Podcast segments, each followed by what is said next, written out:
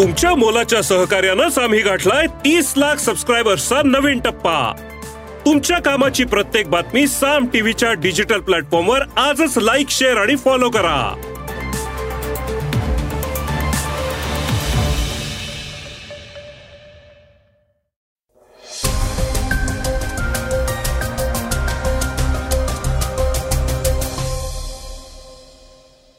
नमस्कार मी गौरी कुबेर.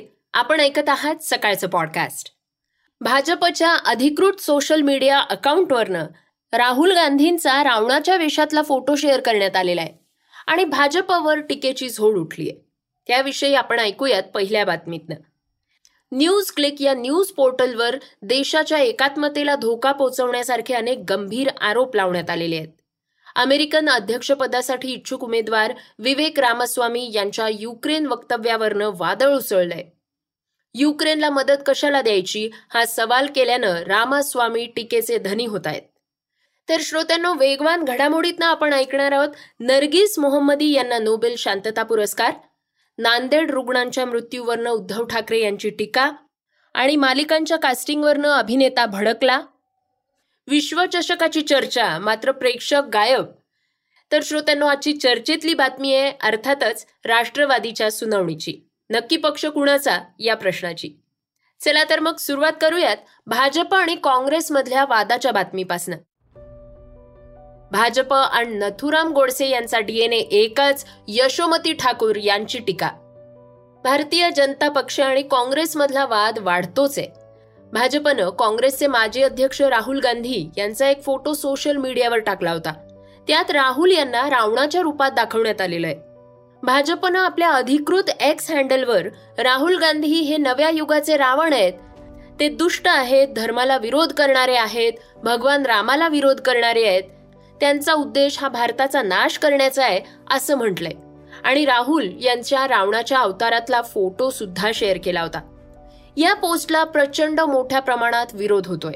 काँग्रेसच्या नेत्यांनी त्यावरनं सडकून टीका केलीय.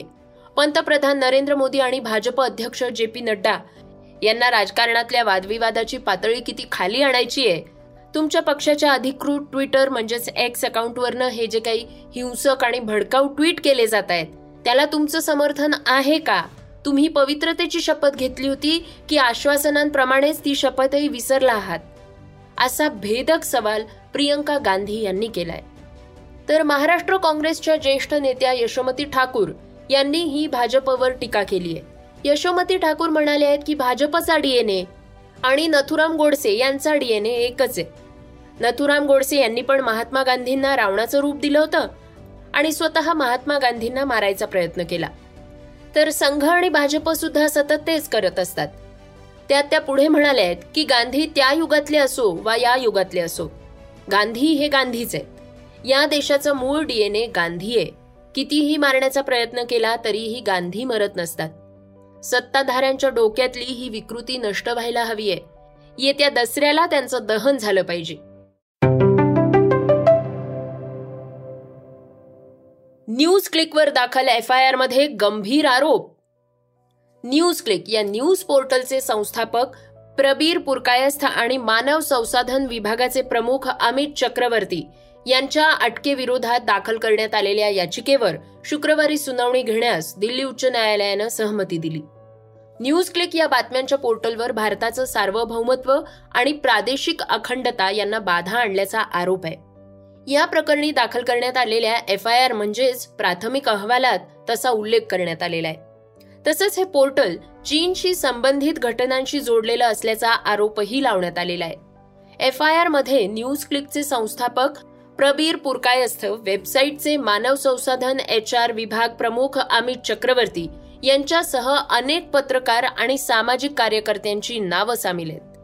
त्यांच्यावर भारताविरुद्ध असंतोष भडकवण्याचा आणि देशाची एकता अखंडता आणि सुरक्षा बिघडवण्याचा आरोप आहे. तसंच एकता धोक्यात आणण्याचा प्रयत्न केल्याचा देखील आरोप आहे. एफ आय आरमध्ये म्हणण्यात आलंय की कोट्यावधी रुपयांचा परदेशी निधी परदेशी संस्थांद्वारे भारतात बेकायदेशीरपणे गुंतवला गेल्याची गुप्त माहिती प्राप्त झाली आहे. एप्रिल दोन हजार अठरापासनं मेमर्स पीपीकेला अशा कोट्यावधींच्या फसवणुकीसाठी अटक करण्यात आली आहे.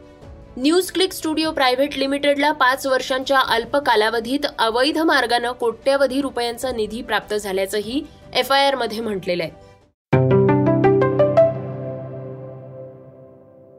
भारतीय वंशाचे अमेरिकन नागरिक विवेक रामास्वामी यांच्या युक्रेन वक्तव्यावरनं गदारोळ. अमेरिकेच्या अध्यक्षपदासाठीच्या उमेदवारांच्या शर्यतीतल्या भारतीय वंशाचे उमेदवार विवेक रामास्वामी सध्या चांगले चर्चेत आले आहेत. युक्रेन संबंधी त्यांनी केलेल्या वक्तव्यावरनं गदारोळ झालेला आहे.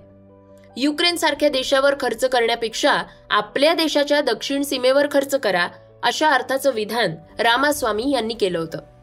युक्रेनचे पंतप्रधान झेलेन्स्की यांच्यावर टीका करताना रामास्वामी म्हणाले की आम्हाला इथे अमेरिकन नागरिकांसोबत राहायचंय. पुतीन एक दुष्ट हुकुमशहा असतील पण युक्रेन काही धुतला तांदूळ नव्हे. फॉक्स न्यूजशी बोलताना रामास्वामी यांनी ही टीका केली आहे. ते पुढे म्हणालेत की युक्रेननं अकरा विरोधी पक्षांवर निर्बंध घातलेले आहेत. याच देशानं सर्व माध्यम संघटनांचे एकाच सरकारी शाखेत विलिनीकरण केलंय. त्याच्याच अध्यक्षांनी गेल्या आठवड्यात एका नाझीची प्रशंसा केली होती. अमेरिकेनं जास्त निधी दिला नाही तर यावर्षी युक्रेनमध्ये सार्वत्रिक निवडणूक घेणार नाही अशी धमकी झेलेन्स्की यांनी दिलेली आहे. असा आरोपही रामास्वामी यांनी केलाय. आपण निवडून आलो तर अमेरिकेला प्रथम क्रमांकावर नेऊन ठेवू आणि युक्रेनला मिळणाऱ्या मदतीत कपात करू असं आश्वासन रिपब्लिकन पक्षाचे रामास्वामी यांनी दिलं होतं. दरम्यान या वक्तव्यानंतर रामास्वामींवर अनेक युक्रेन समर्थकांकडनं जोरदार टीका होतीये. यातच युक्रेन समर्थक अमेरिकी नागरिकांनी आपल्या कारला धडक दिल्याचा दावा विवेक रामास्वामी यांनी केलेला आहे. मात्र पोलिसांनी तो फेटाळून लावलाय. कारला जाणून बुजून धडक दिल्याच्या दाव्याला कोणतेही पुरावे मिळत नसल्याचं अमेरिकन पोलिसांनी सांगितलंय.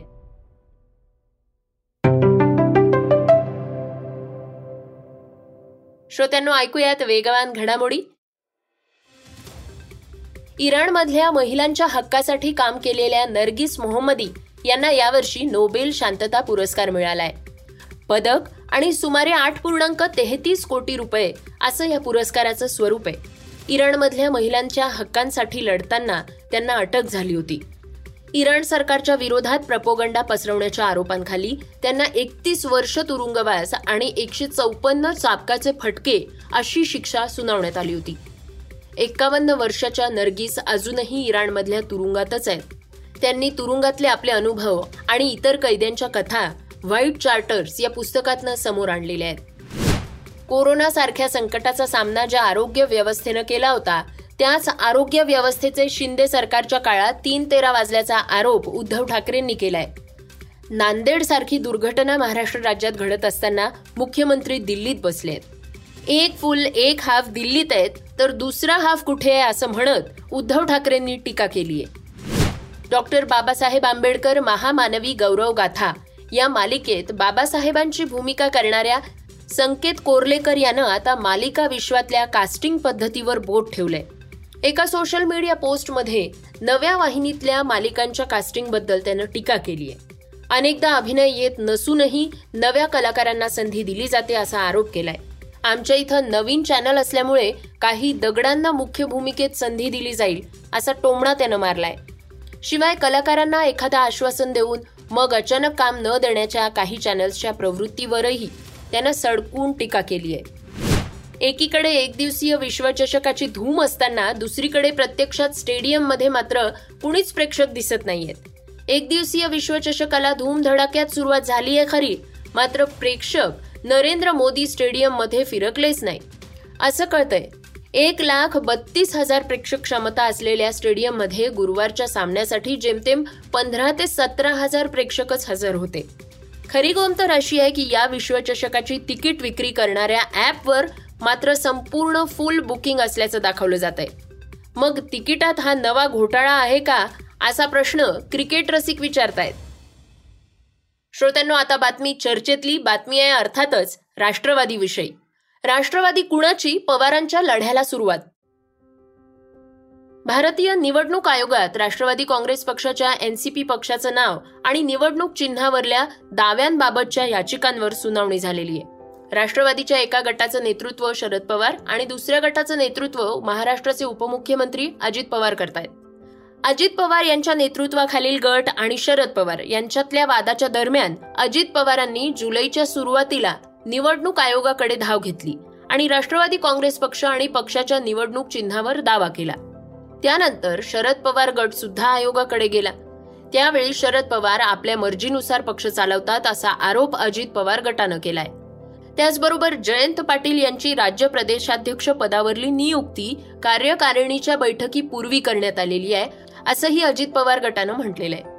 महाराष्ट्र विधानसभेतले त्रेपन्न पैकी त्रेचाळीस आमदार आमच्या गटाकडे आहेत. विधान परिषदेतल्या नऊ पैकी सहा आमदार आमच्या बाजूने आहेत. याशिवाय लोकसभेतले पाचपैकी एक आणि राज्यसभेतले चार पैकी एक खासदार आपल्या गटात असल्याचा दावाही अजित पवार गटानं आपल्या युक्तिवादात केलाय. तर अजित पवार यांच्यासह नऊ आमदारांवर कारवाई करावी अशी मागणी करणारं शरद पवार गटाचं पत्र बेकायदेशीर आहे. मुख्य प्रतोद आमच्या बाजूनं आहेत. राष्ट्रवादी काँग्रेस पक्षात शरद पवार यांच्या एका पत्रानं नियुक्त्या होतात. आणि हा मनमानी पद्धतीचा कारभार आहे हे लोकशाहीला धरून नाही असंही अजित पवार गटानं म्हटलेलं आहे. शिवाय पक्षाचा राष्ट्रीय दर्जा गेल्यामुळं आता आमदारांच्या संख्येलाच महत्त्व आहे असा आग्रह सुद्धा अजित पवार गटानं धरलाय. दुसरीकडे शरद पवार गटानंही युक्तिवाद केला. वकील अभिषेक मनु सिंघवी यांनी शरद पवार गटाची बाजू मांडली. या गटाचं असं म्हणणं आहे की अजित पवार गटाची भूमिका पक्षाच्या विचारांच्या विरोधातली आहे. अजित पवार गटानं पक्षाची घटना पाळली नाही. अजित पवार यांच्यासह नऊ आमदारांवर कारवाई करण्यासाठी अध्यक्षांकडे पत्र देण्यात आलेलं आहे. पक्ष चालवताना पक्षाच्या घटनेनुसार नियुक्त्या झाल्या पाहिजेत. अजित पवार गटानं पक्षाची घटना पाळलेली नाही. पक्षाची राष्ट्रीय कार्यकारिणी आमच्या बाजूने आहे असं अभिषेक मनु सिंघवी म्हणाले आहेत. दरम्यान निर्णय होईपर्यंत चिन्ह गोठवू नका अशी मागणी शरद पवार गटानं निवडणूक आयोगाकडे केली आहे. तर श्रोत्यांनो हे होतं आजचं सकाळचं पॉडकास्ट हा एपिसोड तुम्हाला कसा वाटला हे आम्हाला सांगायला विसरू नका आणि युट्यूबवर सुद्धा तुम्ही हे सकाळचं पॉडकास्ट आता ऐकू शकणार आहात. त्यामुळे तुमच्या प्रतिक्रिया तुमच्या सूचना आमच्यापर्यंत नक्की पोचवा. सगळ्यात महत्वाचं म्हणजे सकाळचं हे पॉडकास्ट तुमच्या मित्रांना आणि कुटुंबियांना नक्की शेअर करा. तर आपण आता उद्या पुन्हा भेटूयात. धन्यवाद. Script and research Swati Ketkar Pandit Neelam Pawar. वाचा बघा आणि आता ऐका आणखी बातम्या. ई सकाळ डॉट कॉम वर. तुम्ही हा पॉडकास्ट ई सकाळच्या वेबसाईट आणि ऍप वर सुद्धा ऐकू शकता. विसरू नका या पॉडकास्टला आपल्या आवडीच्या पॉडकास्ट ऍप वर सबस्क्राईब किंवा फॉलो करायला.